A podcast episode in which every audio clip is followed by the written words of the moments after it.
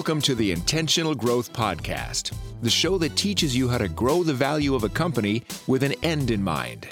Host Ryan Tansom interviews top business leaders, authors, entrepreneurs, and other professionals who share their experience and expertise about buying, growing, and selling companies. Thanks for tuning back in. This is episode 219 of the Intentional Growth Podcast. And today we have a repeat guest on the show. Her name is Allie Taylor. She is the co-founder of Orange Kiwi. She has her PhD in business psychology. So yeah, we are in for some super good information here.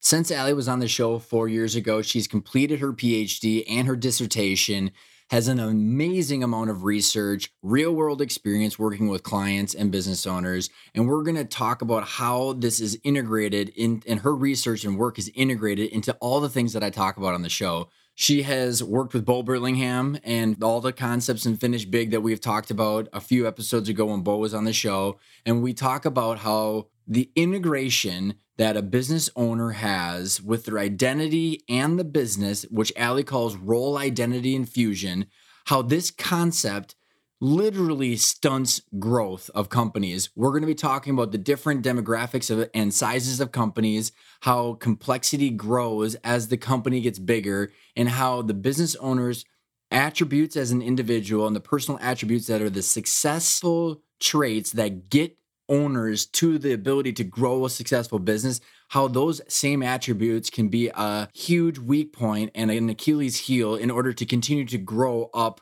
the complexity scale and the scaling up of companies. And Allie's going to break down how our mindset, and not in the fluffy term, but truly our ability and our brain's ability to relinquish control, better understand complexity, and to use others, people, systems, processes to lean into that infrastructure to delegate that control, to allow the business to grow above and beyond that role identity infusion that the owner typically has, that's the founder, into something that is more long-lasting above and beyond that original founder's personal identity. In the interview, Allie references the crazy stat that owners who relinquish control can over double the value of their business over time because of their ability to continue to grow the company, which for someone listening and say, well, that's easy to give up control. I'll tell you what, from hundreds of businesses and thousands of meetings, hundreds of podcast interviews, I see that control factor and that role identity infusion as potentially one of the biggest obstacles to continue growing the company. The next would be the right capital structure and where a company gets the capital from, that it's making sure that it's growing enterprise value. And we've talked a lot about where and how to get capital and how to fund growth. But today, we're going to be talking about something that everybody listening in has direct control over, and that is your relationship with your business, your desire for control, your ability to level up your management team, your systems and your processes, handle complexity, and to learn. Learning is the gift that will allow you to shift your mindset into bigger and better things. A couple quick hits of things that you're going to hear in the podcast is how separating governance from management roles is vital, the 5 personality attributes that I mentioned already, why your identity can either be your superpower or your kryptonite, and Allie gives amazing examples behind that, how you can align your strategy and culture to improve your bottom line by 50%, and then how to deal with the sunk cost fallacy and how to recognize the mindset. And the big piece behind this is that we've gotten a shock to the economy and a shock to our companies, and unfreezing is potentially one of the hardest things to do. So how do we capitalize on this moment of recalibration and aligning our new strategic plan with things that are going to get us to that future enterprise value that we want, the future options that we want? Lots to take away in this episode. And next episode is super fun. It's like a 1-2 punch, because next week we're going to be talking with Todd Herman, who is the author of The Alter Ego Effect. And he's going to be talking about how his framework can literally help entrepreneurs and owners overcome this mindset and their ability to scale and grow a company and how to practically deal with a role identity infusion that Allie's going to be talking about here. It's amazing because Allie tees up the problems. We discuss all the challenges. We have a lot of case studies and things that have worked well and not worked well. But then next week, Todd's going to be talking about how his framework is a very useful, practical, and effective tool to become the entrepreneur and owner that you know you need to be in order to be fulfilled and to get your company to where you want it to be. A lot of these concepts are tying into principle number one of the intentional growth principles of your drivers. What do you want from the business and why? How do you get that right mindset? And then how do you practically put a plan into place?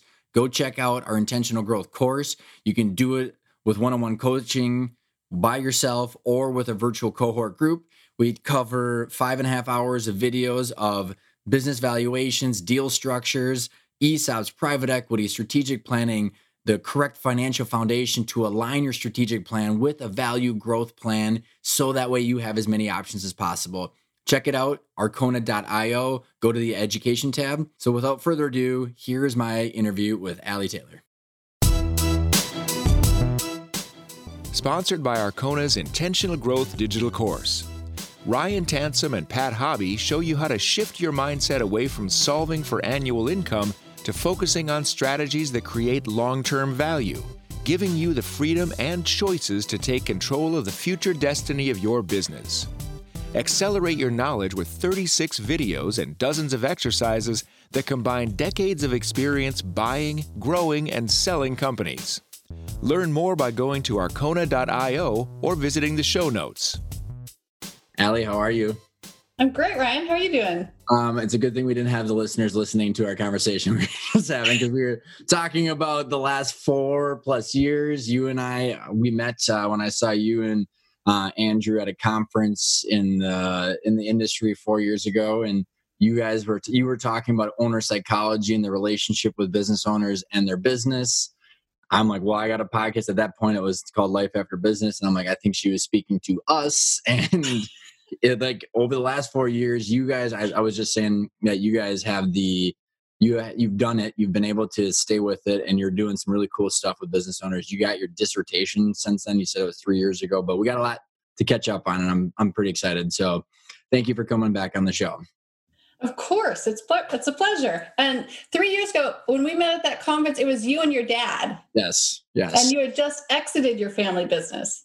Because it would have been 4 years ago, I think. And we sold in 2014 and we didn't even have kids yet. So I've got a very solid benchmark in time that they're 4 now. So it's hard to argue with their age. That's right. I'm excited to have you back on, Allie, because, I think I've grown a lot over the years, and I think you and I have both been exposed into trying to help the marketplace in different ways, and we were just talking about how we've kind of come to the same conclusions. But you're approaching it, I think, in a different perspective than I am. So why don't you just, for the listeners that didn't listen 4 years ago, your background, what your research was in, and kind of where you guys are today. Sure. Yeah.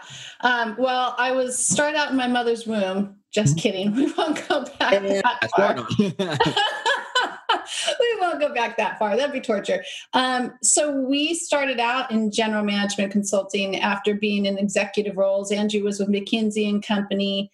I had a bachelor's in biology and chemistry, master's in marriage and family therapy, met in this executive role. Got sick of solving other people's problems, wanted to go solve our own. So what do? You start a business, of course. Goodness gracious. We were also talking about how hard that is before. Buy a business, don't start one. Buy a business, don't start one. I agree. Although it's been a labor of love. Yes. And in the general management consulting world, kept right into the same issues with business owners. We could help them with the business stuff fairly simply, right? Look at their financials, look at their operations, look at their structure, look at the organization, look at their culture, look at all these different things. And then you help them create change and then you wave goodbye and they're off to the races. But we found out that wasn't happening. And it was really frustrating because we genuinely cared about business owners. And what I didn't know at the time was that I had actually been part of a family business for a number of years without knowing it. My past life, my ex-husband and I did business turnaround work. And what I discovered going through my research and dissertation was all of a sudden the duh Allie light bulb went on. And I realized I had ran a family business, and the business is a huge part of what destroyed our marriage. Just completely. And it was tied in large part to identity. Mm-hmm. And I won't out my ex-spouse, so I don't want to go into too deeply on that. But it really created some dynamics in our marriage and in our family and in the way he lived life that were not healthy, not good, ripped us apart. Fast forward, meet Bo Burlingham during my research. Yeah. you had on your podcast a couple times. I am a huge Bo fan. And the pieces started to click. What's required to grow and scale a business are certain personality attributes. The literature is super clear about that. And I won't go into the details, but there's white papers on our website. But there's 5 critical personality attributes that are necessary. And then when you look at the economic data from, I think I looked at the 2012 U.S. economic census, predictable growth curves where there are significant points of attrition where family businesses or individual businesses just can't scale past. Mm-hmm.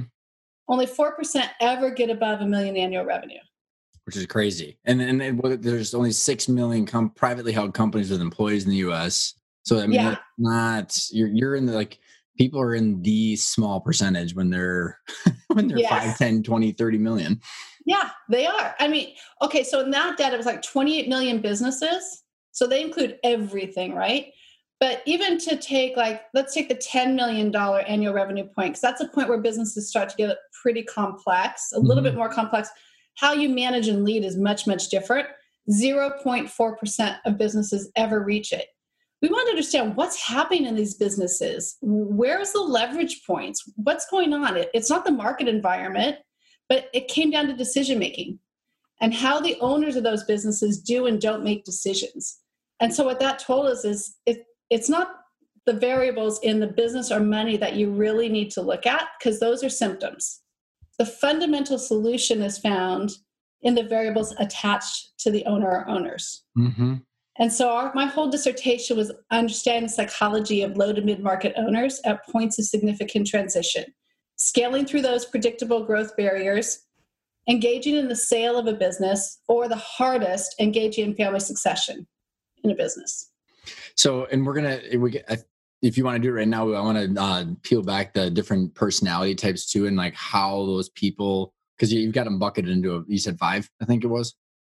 Personality types. Well, there's 5 personality. There's 5 personality attributes. Okay. Yeah. I remember is the different type. I just remember your PowerPoint, honestly. And I'm thinking about like the owner's face, and then there was like animals tied. I know what you're talking about. Yeah. That's a little bit different. Okay. A little bit different. Related, but different. Yeah. So yeah, that's a fun one too.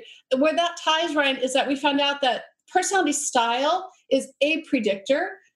And that's common to all of us. We all process information at different speeds through head and heart. And you can put people in buckets and learn how to work efficiently with them. But that wasn't the secret to success for business owners. It's high innovativeness. They see things that other people just don't see. They have a higher tolerance for ambiguity than most people. Every time they encounter a new problem or a new need to grow, completely uncharted waters that they have to be able to conquer. And they're super comfortable with that. Goal achievement, very high need for goal achievement. They don't just compete. Yes, Ryan, it's true. No way. It's true. Your dad, this need that we have as business owners to compete, not just with the world and our marketplace, but with ourselves, and to be better next year than we were last year. At least in the early years, that starts to wane as owners have been there for a while and they start to get tired of the challenge and they can't figure out how to conquer through it, but it's pretty high in the entrepreneurial years. A need for control. They have what's called an internal loci of control. And this, people like other advisors go, oh, they're so controlling. And they think it's a bad thing, but it's a great thing because it's what they have to push through barriers. Mm-hmm. People who don't have this internal loci of control have an external loci of control. Those are the people that say, oh, the world's doing this to me. I have limit, I can't do anything. I can't solve my problems. I'm stuck in my tight little thing. Mm-hmm. They're never going to make it in business. And that's a continuum. So I'm sorry, I wasn't prepared to use an order. Innovativeness, tolerance for ambiguity. Risk-taking propensity. Yep, yeah. That's the fifth one. So they have a higher than average risk-taking propensity, but here's the critical difference. It's prudent risk they think they can control. It's not like going to Vegas and betting it all on red or black on a roulette wheel. It's how all these five attributes come together to help them believe and often will into being their ability to take a prudent risk and have it come to fruition. It's you sticking it out mm-hmm. for 4+ years until you figured it out because you just knew you could do it. Mm-hmm. Interesting.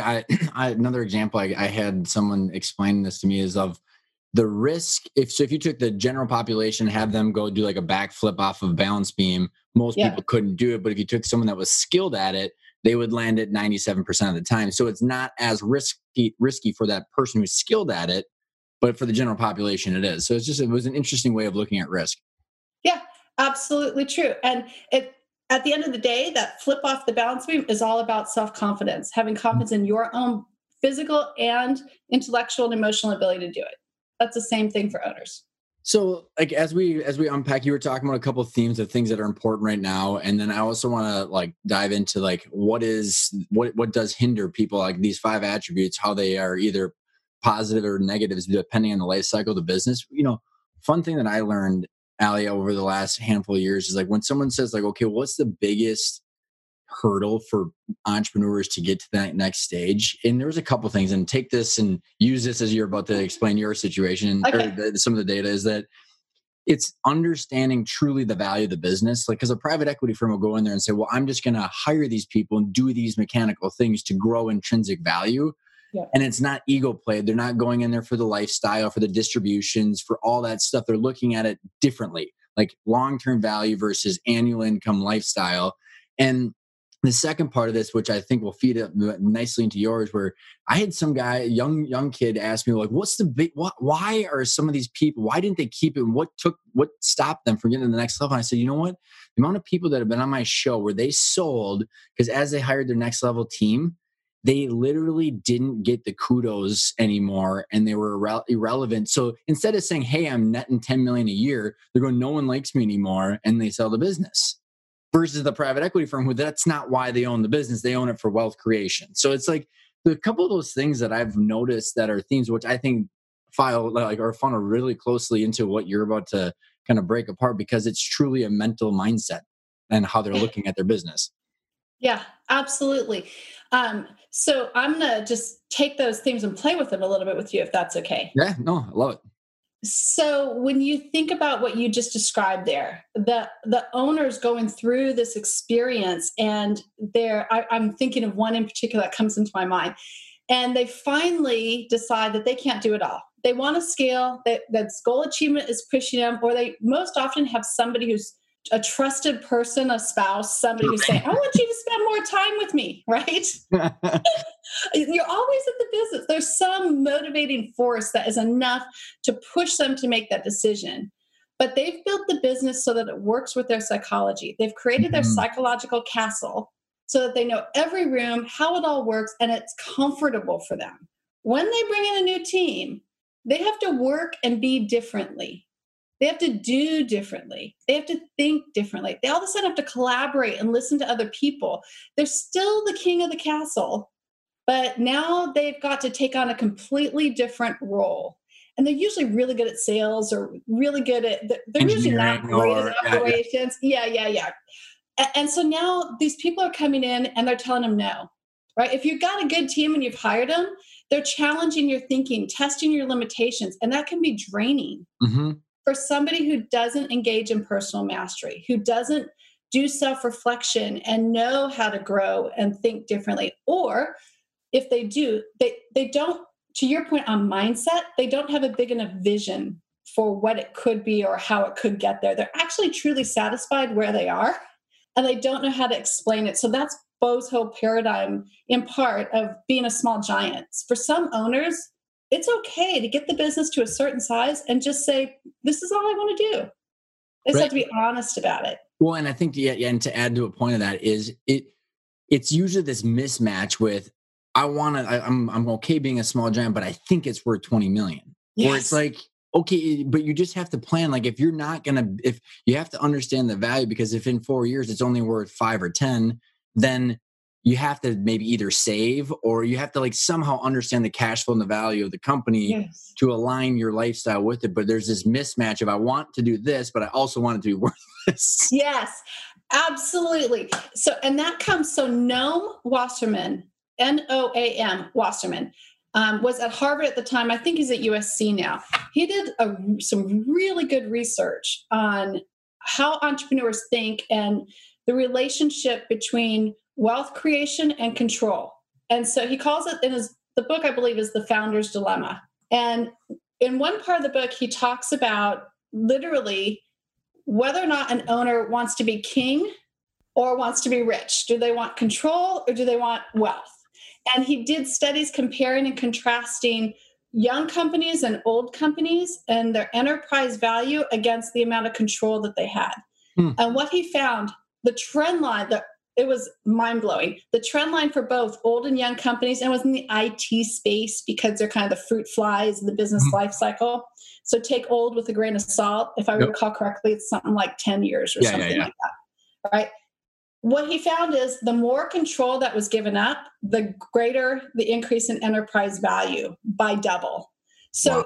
for those businesses where the owner maintained board and CEO control or didn't have a board and they were just the CEO acting in both management and governance, they had half the enterprise value that a business who had completely released ownership and board control, even if, or CEO and board control, even if they remained owner.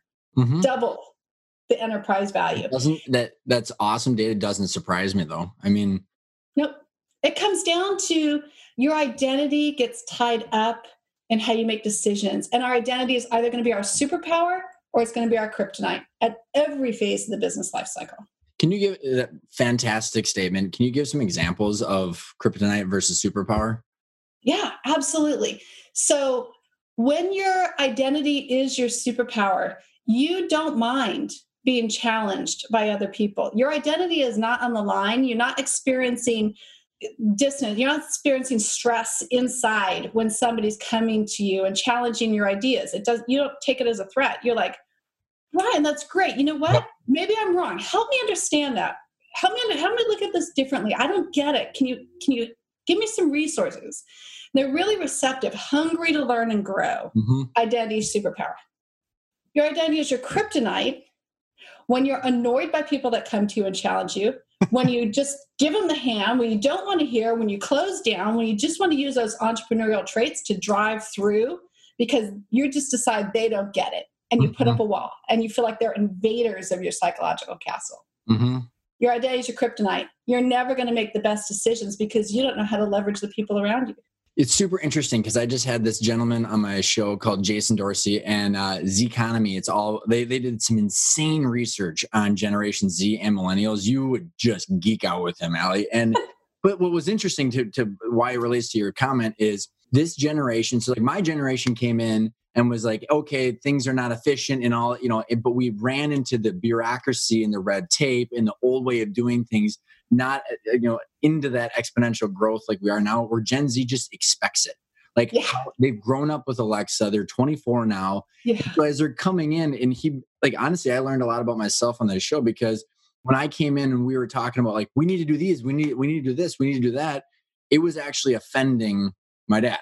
And yeah. I think a lot of entrepreneurs see that where it's like it's not. I'm not saying like what you've built is awesome. Like I don't know how many times we have to pat you on the back. You know, any entrepreneur, not just my dad. It's we're recognizing that it's valuable, but in order to continue to grow, we have to do certain things. And Generation Z is just going to force this like a tidal wave, Allie, because they're talking about the expectations from customer service, communication, how they're working on the employment and the team and the culture. Where again, if you're like offended by that stuff, which yeah, I mean, I can get it, but it's going to be a major challenge. Yeah, and that's not just a generational thing. It's true generationally. It happens more consistently. What's happening in generational businesses, family businesses, is they are successful because of the way they've always run things. And so with the younger generations, whether you're X, Y, Z, whatever stage you're in, the younger generations have to figure out how to earn the right to be heard, right? So seek to understand before being understood. And that's the mistake they make. The mistake that now, that's next gen. The mistake the now generation makes is when we're in power, we think we've always done it this way. We're successful. If it's not broke, don't fix it. And we forget, it's a cognitive bias, a blind spot, that we forget that this generation sees things and has access to information like we don't even have a clue about unless we're intentional about growing in those ways. And so how do we help them understand, but also how do we seek to understand? So when you come in, you have all these ideas. If your dad's identity were a superpower at the time and not a kryptonite, if he experienced you as a partner and not a threat, what he could have done would have been, if you would have come in and say, hey, Dad, help me understand what's going on. And you would have said, what if we tried it this way? When you're both working well and like hearing each other, then Dad turns to you and says, and this happens in family businesses. I've got one right now that I love. I watch his dad do it. It's great. He's like, all right, help me understand. Like, what am I missing? Where am I blind? Let's give it a try. Even if he knows the kid's going to fail, even if he's tried that thing 100 times, he lets the kid go ahead and fail because he recognizes that's how he learned. Well, and I think you brought up an interesting point that depending on the family. So there's it depends. Yes. But if there's trust there, it's going to naturally take place to some degree. However, what you said is a lot more efficient than I think a lot of people do. But even if they've got trust, they're going to do that. But if they're not family members, but people are then it becomes even more difficult, right? Because you have to build that trust in order to be able to have those conversations. And I think in the last few years, since you and I had these conversations, Brene Brown has become very popular, and Ray Dalio talking about open, radical transparency and having trustful conversations. And I think that this might tie into your comment before we hit record about the blind spots people now have, because whether it's generational changes or technical changes, we now have the pandemic, we have all these different things where you had mentioned something about blind spots and psychology. So maybe kind of give a little bit of more detail. What do you mean by how are these blind spots happening? What are they? And how do the psychology of the owners impact that? Oh yeah. So it's just human nature, right? We all have what's called cognitive biases. The way our brain processes information, we have these, we don't take in the information as objectively as we want to believe.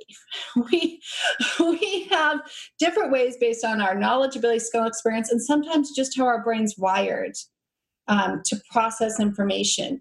We see things differently, and we make decisions based on what we believe to be fact, and it's not.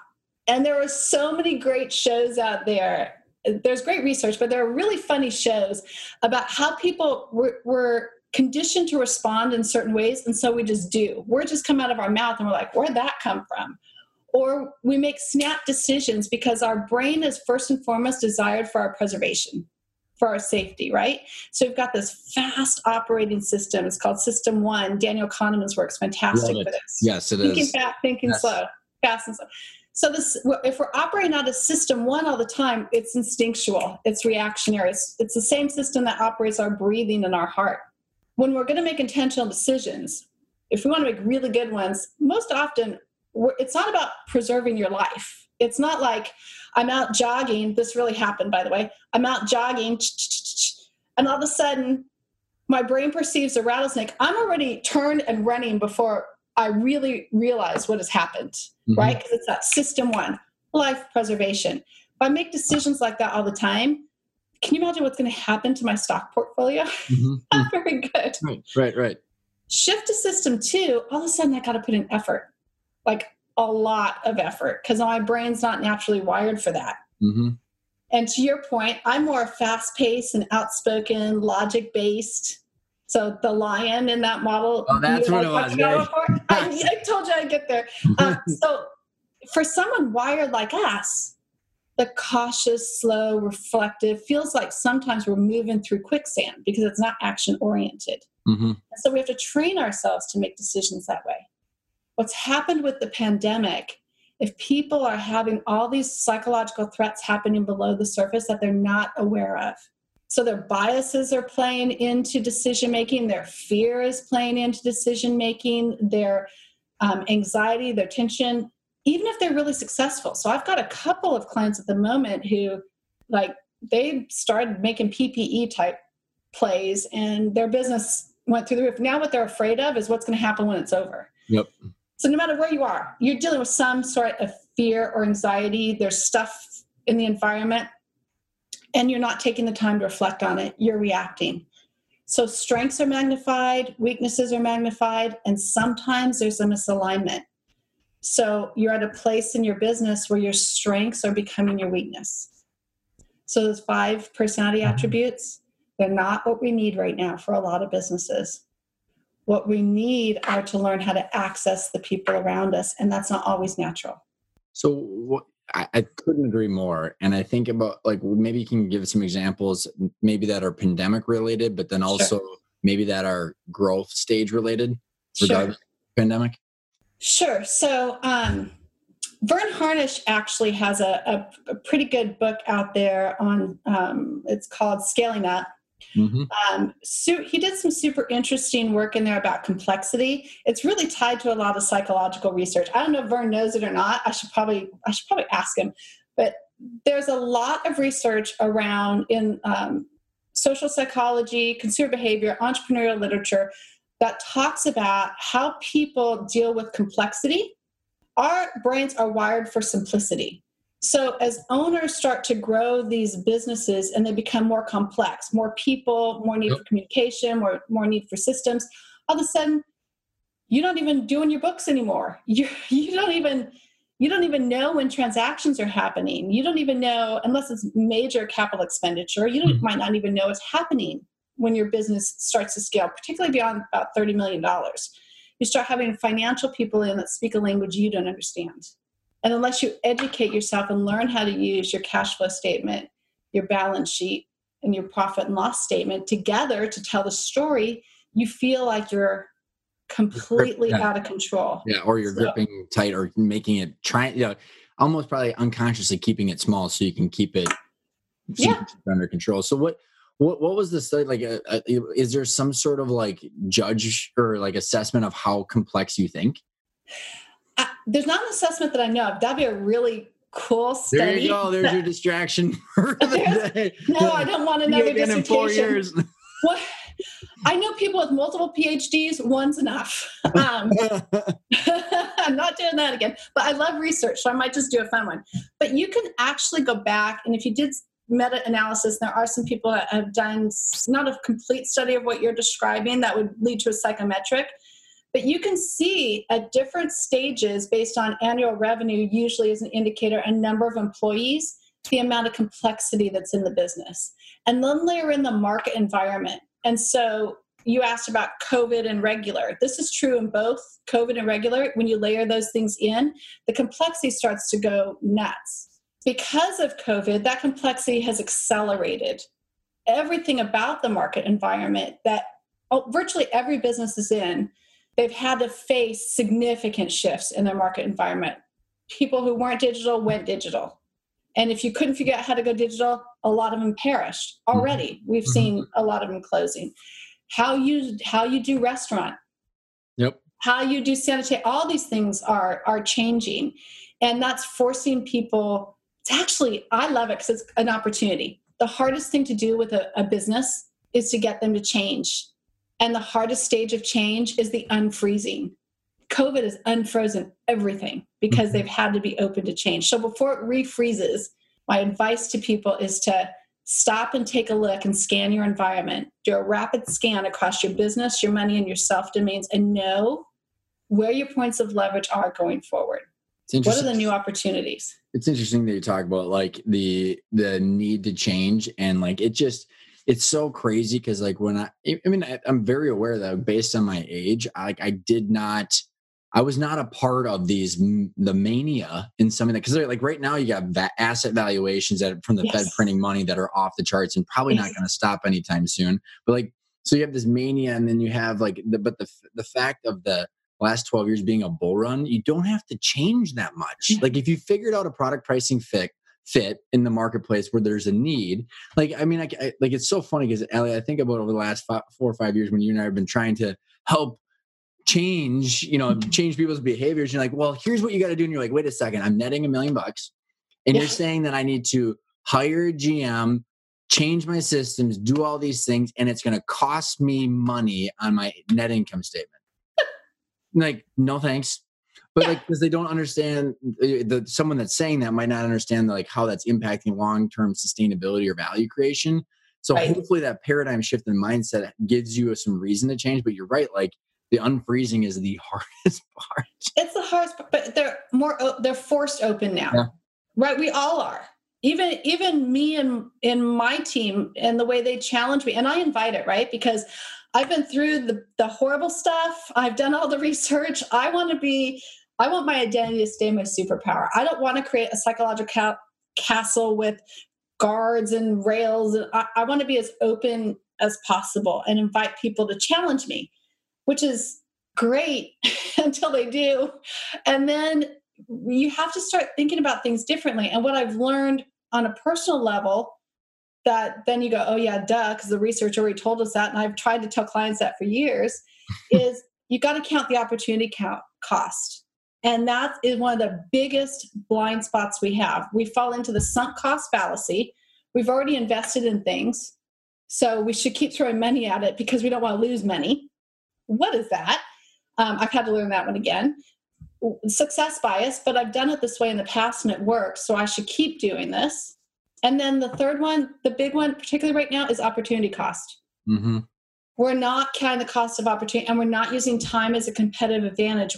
For the owners that are really stuck at the moment, they're just waiting for this whole thing to be over. I even have a couple that are telling me, when the election happens, this will all go away. And I'm like, how many times I've heard that? And it's like, you're missing, regardless, you're missing whatever you're talking about for taxes. And I think by the time this releases, the election may or may not even be over, but like, it's like the market has changed regardless. Yes. And so like, yeah, the opportunity cost of the time elapsing is huge. Huge. But the owners that are getting it and are open, we're looking at business model in new ways. They're getting reinvigorated and re-energized. And so what we're talking about then is, okay, so what's our action plan? What's our really defined strategy so we can blow it up fast or fail fast? Because now it's that prudent risk thing again, right? And so how do they take prudent risk? And as long as we can create safe on-ramps so they're not putting everything at risk, most of them are able to free up capital from other parts of their business that are dormant to try new things, to do some R&D that they couldn't have done before, to go digital in new ways. So for me, it's a bit of an exciting time for them. I think, and I agree. And I think you and I, like we've leaned into change being okay and the uncertainty of what we've been talking about, what we've both gone through. But like going back to like your study on the mental mindset and these attributes, the barriers and the anxiety that this creates, especially, you know, you throw in like you're younger. Hey, it's okay. I've got a little bit longer timeline versus if you're older. Like when you're saying, okay, if someone's listening in and they go, Allie, I intellectually get what you're saying, but there's a whole different thing called emotions that I'm dealing with. Yes. Yeah. Yeah. How do you process? How do you start to process getting to that point where you're excited about this? There's no one way. We meet where they're at. For some of them, it takes them a long time to tell their story. You mentioned trust earlier, and trust and rapport are absolutely critical. And it's never my ideas. So my job is to catalyze their thinking, to catalyze their insights, to help them be and do differently. And it's not just the owners, it's their management teams. Oftentimes we have to neutralize those. Sometimes one person on a management team that keeps everybody stuck because they rely on expert power to keep everybody else trapped and they're really protecting their own turf, right? So if we can neutralize and those people are out in waves, that's one of the biggest obstacles right now. So neutralizing that. I like how you said neutralize. I know exactly. I've just got so many visuals right now. Yeah. Just the voice, right? And it's usually like, challenging their own thinking, making them feel secure. So then the owner feels free. And if we can get the owner to feel really free and like it's possible. Not that we ignore dissenting voices. Dissenting voices are important, but they need to be data-driven and objective, not opinions or not I think. Yeah, just not. Yeah, or naysayers. Yeah. And if you can do that, and then I have a couple that this pandemic couldn't have come at a worse time. They're, I'm thinking of one, actually two in particular, both less than 18 months from their planned exit. One was family transition, one was sale. Height of their season, both were having record years. Mm-hmm. Both were in niche industries that got wiped out by the pandemic. Oh. And so they're just hanging on. One, I think, will recover because they're choosing to innovate. And they've taken a really great digital play. The other one, they've got PPP money that's giving them breathing room. But the PPP money for a lot of these businesses is just hiding issues. Oh, it's just a bridge loan to not another spot, or not another side of the bridge. It's right. Nowhere sometimes. Even if it's a grant, yep. it was a lifeline. It's just delaying. So, and they're not. One mm-hmm. of them is not doing the things that they really need to do, and I think time is not going to be their friend. So when you think about your attributes of the especially the control and the risk and the yeah. uncertainty, like. How, like when you're thinking about the successful people, yeah, how are they leaning on people like in their advisor circle or their team members? Yeah, probably relinquish a little bit of that control. That, like, I mean, what are they doing to deal with this? Well, I'm gonna finish answering your other question first, and I'll come back. So what I was getting at there was the more mature and nearing the end of where they wanted to be, so they were going to have a happy exit. What they're dealing with is grief. Oh, yeah. Right. So that was a long way to give you the answer. So we have to help them process that. And that's what's keeping them stuck. Whether or not we can be successful, environment's just really tough. Well, and let's talk about like what is that grief too, because I think even putting a name to it will probably help. I've watched it where it's, you know, someone that was going to be free of their role. Like, yes. And they're just burnt out in the fact that they aren't as close to summer vacation as they thought. Makes them like just sad, you know what I mean? Because it's energy to build value. Like it takes a lot of work, and so and then it's also probably some sort of financial grief of, you know, having some sort of number that's not the same anymore. Any other examples that you got? I mean, you nailed it. It's they wanted to finish like on exit on top, as Bo says, and the finish line was there, and they had worked for 50 years. The 50 years would have been 48. They would have hit 50 and exit. And so they had this target and this milestone and they were on pace, and it feels like the whole world was yanked out from underneath them. Yep. And do they have the energy to recover? And if they do, it won't be where it was. And there's nothing they can do about it. So for them, it's accepting where we are and figuring out what's the best we can do. And it has nothing to do with, they don't need the money. They don't need the money. It's their employees and their family and really wanting to land it well for them. That's the grief. Well, and how much of this too is as it relates to even everything that we're talking about, where like most entrepreneurs are visionaries and you have like this specific vision. So you have this vision of what you think the future is going to look like. And then when it changes, you have to reconcile that. Right. And I think that's where like some of this happens too, where at some point you have to like continue to modify what your vision is instead of being so like, because then your ability to probably process it is better. I'm just making it up, but yeah. Study after study after study. Our natural behavior is to put 10 times the effort into holding on to something we have, including a vision, than to letting go of it to reach for something that could be even better. And in some studies, even if there was a guarantee, they don't believe the guarantee and they hold on to what they have, in part because they work so hard to get it. And we're not aware we're doing that. We think we're making rational decisions. So what are the ways in the business then that is it strategic planning, or like, what are the ways that you're mechanically, once you've kind of been able to process the mental side of the psychology side of this, how, like, what are the mechanical ways that you're seeing people tie the two together? It's actually the process of processing and work in the business we do it at the same time. It's the vehicle for how they do it. So most often they haven't really separated management and governance. And that's all about decision-making. That's all about creating clarity and empowering your staff and knowing your financials and knowing how to use your financials for governance or operational management and how to drive your business. So the first thing we'll focus on is creating a separation between management and governance, even if it's in the same people. And so they know what's happening. I want to say that for the people that are listening, that have been hearing me, it's the difference between ownership and management role. Like you're truly separate. Like you get paid for your job, but then you have equity, which is at the ownership level. That's what you're referring to? Yeah. So the ownership, and the decision-making that goes with it, right? Mm-hmm. So sometimes people think, so ownership, governance, think board. Mm-hmm. Mm-hmm. Operational management, think day-to-day working with your executive team to drive the strategy internally, and how governance ownership sets the vision. They give the mandate to management. Management comes back and says whether or not it's achievable. If so, how they're going to achieve it. Governance says we do or don't agree with that, pushes back. And then they come to an agreement. Management goes away, executes reports. Governance holds them accountable. Separating that is really critical. Really critical and really hard. So like, you know, why is it hard? Wait, let me pause there because I want to challenge you on that. Why do you say it's hard? Well, I wouldn't say necessarily it's hard, but I'm more regurgitating what people come on and the things that I've seen on the show. Tell me what they say. I think it's because, well, I'll tell you my takeaway. Great. It's because people do not know the difference between what the company's worth and their role. Like, so they put in their distributions and their salary and management, they put it in a big blender.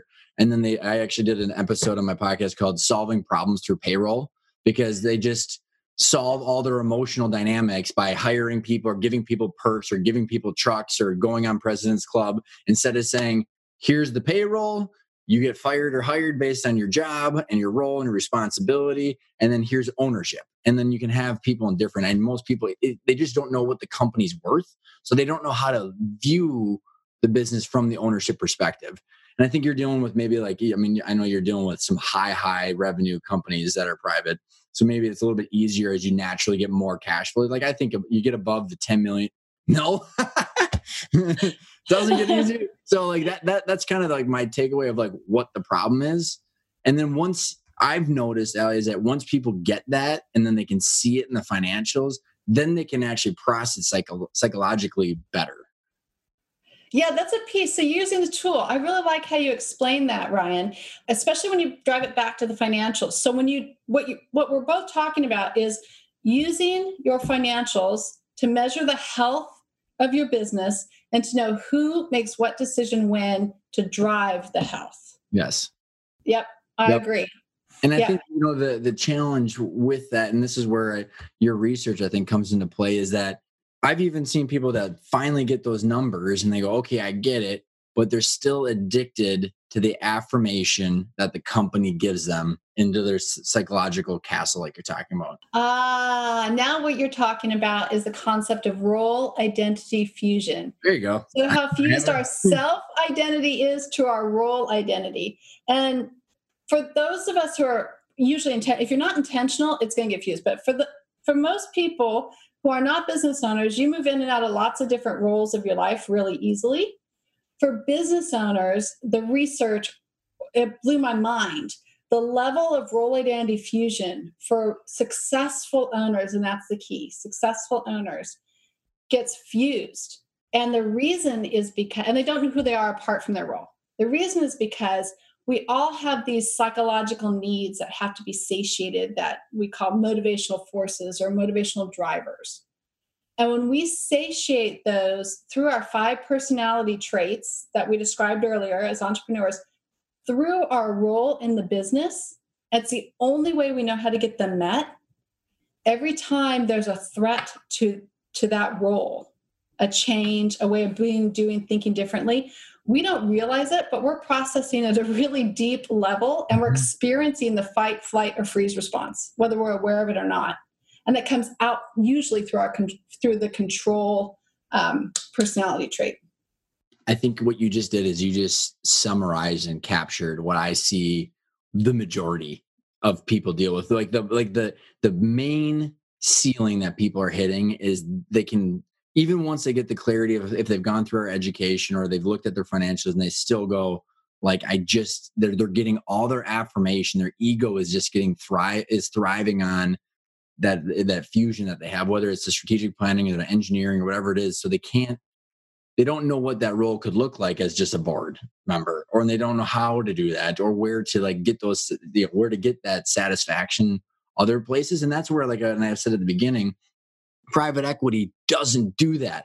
Like they're going, what's the cash flow? What can we do? Like we're going to hire consultants and integrators and GMs, and we don't need to be told that a boy. I mean, not to say that that's a good, because that's a good thing. And if you love that, solve for that. But yes, you have to understand it. I just being aware of it, I think, is one of the biggest challenges. But you know what private equity does? Destroys culture in the business. So and unless it's rare, that's not actually fair. It's okay. Fair. You don't even have to explain yourself, because Sonny Vanderbeck was just on my show. Okay. He raised over $1 billion with an indefinite hold period, and it's Conscious Cap. Oh yeah. So I've had Conscious Capitalism. Yeah. I mean, so I've had the CEO of Alexander from Conscious Capitalism on the show, and then Sonny Vanderbeck, and Brent B. Shaw, who both raised their, Brent's was like $50 million fund, and then Sonny's was over $1 billion, infused with Conscious Capitalism, like it's first thing on. So like, but he was a pioneer, and he's like the 0.01%. So like, right. Yes, you don't have to explain yourself too much, because the listeners have gathered that. Like okay, if it's not set up correctly, the chances of unintended consequences yes. extremely high. Yes, absolutely. And then you look at the study out of Harvard, I think it was James Henderson, strategy. By aligning your strategy with the right culture, you get a 50% improvement on your bottom line. Say that again, aligning? By aligning your strategy and your culture, your organizational culture is so important that you will get a 50% improvement to your bottom line, or in the study, in the companies he studied, a 50% improvement to the bottom line when those two things were aligned. When they're not aligned is when you get friction, you're not achieving goals, your management team is like pulling their hair out all the time, people are rats on reels running harder, getting nowhere. And it's so funny because Sonny goes, I mean, literally the fund has a date. He goes, the date is on the calendar that they have to liquidate everything for it. And he goes, so just ask them what the date is. And so we did a whole dissection of private equity. And it was so funny because he was like talking to his buddy who owns I think he was a GP at a PE firm. And his friend was like, we got a great company that's got great cash flow and a great management team and a great product and service, and we're killing it, and we're going to sell it and make a bunch of money. And somebody goes, what are you going to do with the money? He goes, find a great company with great cash flow. Just like, yeah. Why would you sell it? Well, you have to. Right. That's how PE works. That's unless you have a business portfolio model that is that conscious capitalism with a long-term hold. Rare. Some family offices do it really well because they value the family, but it's rare. Because you and I and Bo and Jack Stack and some of these people that we've been talking about all have very similar philosophies. And the fact that you and I went through the same realization that I believe Bo did, that everybody hates the word exit. So how I've overcome that is you have to understand value and when and how you can liquidate, but you don't have to sell as long as you're growing value and you know how your story could unfold. So you're solving towards it. One thing that I've noticed and my listeners have gathered over the journey is that ESOPs become this amazing mechanism to harvest your wealth, but create like it literally truly, we have this assessment and the first principle of your drivers that solves so many things.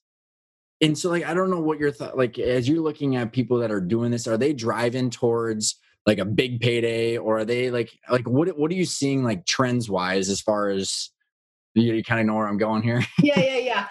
Do they want the payday or do they want to live forever? So right, the people with the Sumner Redstone model, the succession plan is I'm never going to die. They're all about control. Their identity is so fused to their business they can't even think about somebody doing it better than them. We on the other hand are owners who are going, look, I've had a great run. I really care about what happens to my business and my employees. My legacy is important. It's not everything. I want to either do a family transition and prepare the next generation, years in advance to come in and take over, or I want to do a sell. So management buyouts, I'm seeing more of those at the moment. Mm-hmm. Even if it's a family succession, doing the management buyout route, I think is really powerful because it preserves culture. We are seeing some ESOPs. The I'm a little bit cautious because I've recently seen one that was really did not go well. It's all about the deal structure. Boom. And the trustee. Yes. And if you don't get that right, you are not in good shape. So we've got a really good partner that we bring in whenever we're thinking about ESOP. And just one comment on that. My partner, Pat, says it perfectly, is that ESOPs literally change absolutely nothing about the operations of your business. So what you just said, like, is perfect, that it's all about the capital structure and how everything's put together, which was usually self-inflicted. Yes, absolutely. Well, self-inflicted or led astray. Yeah. Right? Because they dangle down. You could never pay tax again if you structure your ESOP right. And you go, well, wait a second. Can you really never pay tax again? And even if you could, is that the smartest way to structure your ESOP? Is that your driving concern? And not looking at the different financial models and options or ways to capitalize it. So what are you also noticing as far as, and I know we're running short on time here, but the psychology, the owners and the mindsets, as far as like where they're growing and how they eventually end up like towards these different exits? Because like one thing that I've noticed a lot of, because most owners until like in the last like 5+ years where they're realizing there's a lot of different ways that the story could unfold. That's not truly an exit like they originally thought. A lot of people, because they didn't build a sustainable, predictable, transferable cash flow stream, they almost are forced to sell to a strategic buyer when their energy is gone. But then if they like build a sustainable, predictable cash flow machine, they have more options and they might not want to sell. So it's like, have you started to see like how mindset like tie or like perception of their identity ties to different outcomes? Oh, yeah. Good answer. So we'll leave the extremes out, right? So the just wait for the ambulance at the bottom of the hill, like be there for them because they're going to need you someday. That's all you can do. It's a very small percentage of the people, or the people at the top end that every option is available to them because they're actively exploring 3 to 5 years in advance and setting themselves up really well. The vast majority of owners are somewhere in the middle where they're kind of sticking their toe in the water and running away because it's a little cold. They're waiting for the water to warm up, right? And all of a sudden be the perfect set of circumstances. For them, what we're seeing work is really that exploratory phase that Bo is so big on, that aligned with all the psychological research we did, and really digging in and not rushing it, doing it at their own time. If they've got 5+ years, it's plenty of time. If they've got 3+ years, they've got a reasonable amount of time. And really taking the time, not just to educate themselves, but their family members, and to go on that journey with people who are not motivated by money, no matter what decision you make. Right. Who are motivated solely to help you navigate this transition, whatever it looks like in the future. Well, and in what you just said is huge too, because if you take your approach of the exploratory phase that you talked about and then Bo talks about, you're educating yourself, you're realizing the options, but an exit isn't necessarily an exit, right? I mean, it could be, because you're exiting your ownership, different your management role, it could be a transition. I mean, there's so many different ways to put it. I know we're running short on time. Go ahead. Yeah, I'll say parting thing. The biggest challenge that middle group has is the fear of being irrelevant, right? And what that's triggering is all those under the surface things bubbling up.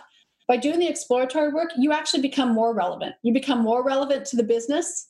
You become more relevant to the people in your life outside the business, and you get to create a pathway for you to be more relevant, because you now potentially, if you choose to exit and liquidate, you now have the resources to have an impact that you may not have ever been able to dream before. Mm-hmm. And so it's the opportunity to become more relevant that is a motivating force for them. Well, and it goes back to the title of the show now, is it's intentional. Like we're like, if your impact is the business and you want to lean in to leverage the business, don't sell it. Somehow choose a different path, right? I mean, it's just, it's about truly understanding those different options.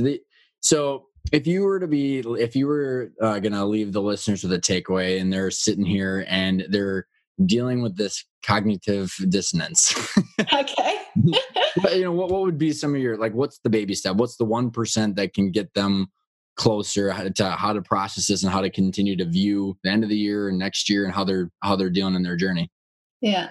So I'd say that if you're struggling a little bit today and you don't want to struggle a whole lot tomorrow, then the first thing you can do is do something. Talk to one person that's either been through it or take a step out just to learn one path that you could take to exit. Don't make any decisions. Just start to be curious. Ooh, I like that. Start to be curious. That is perfect. Two more questions. What does intentional mean to you? What does intentional mean to me? It means having a posture of thoughtful, directional movement. Ooh, I like it. The last question is, what's the best way to get in touch with you, find more of your research, your data, and learn more? Yeah. So our website is orangekiwillc.com. And you can reach us at info@ockiwi.com. And you could probably link to us off Orion's website. Yep. Okay. And then one last part. You got to tell everybody why it's Orange Kiwi. I mean, we didn't bring it up, but okay. I know it, but everybody else needs to. Sure. So I was born and raised in Orange County, California, and my husband, Frentner, that's my husband, friend, business partner that I always get in trouble for using that word, but I love it. Andrew is a Kiwi. So Orange Kiwi. Yes. Allie, thank you so much for coming on the show again. You're welcome, Ryan. It's always a pleasure. Have a great one.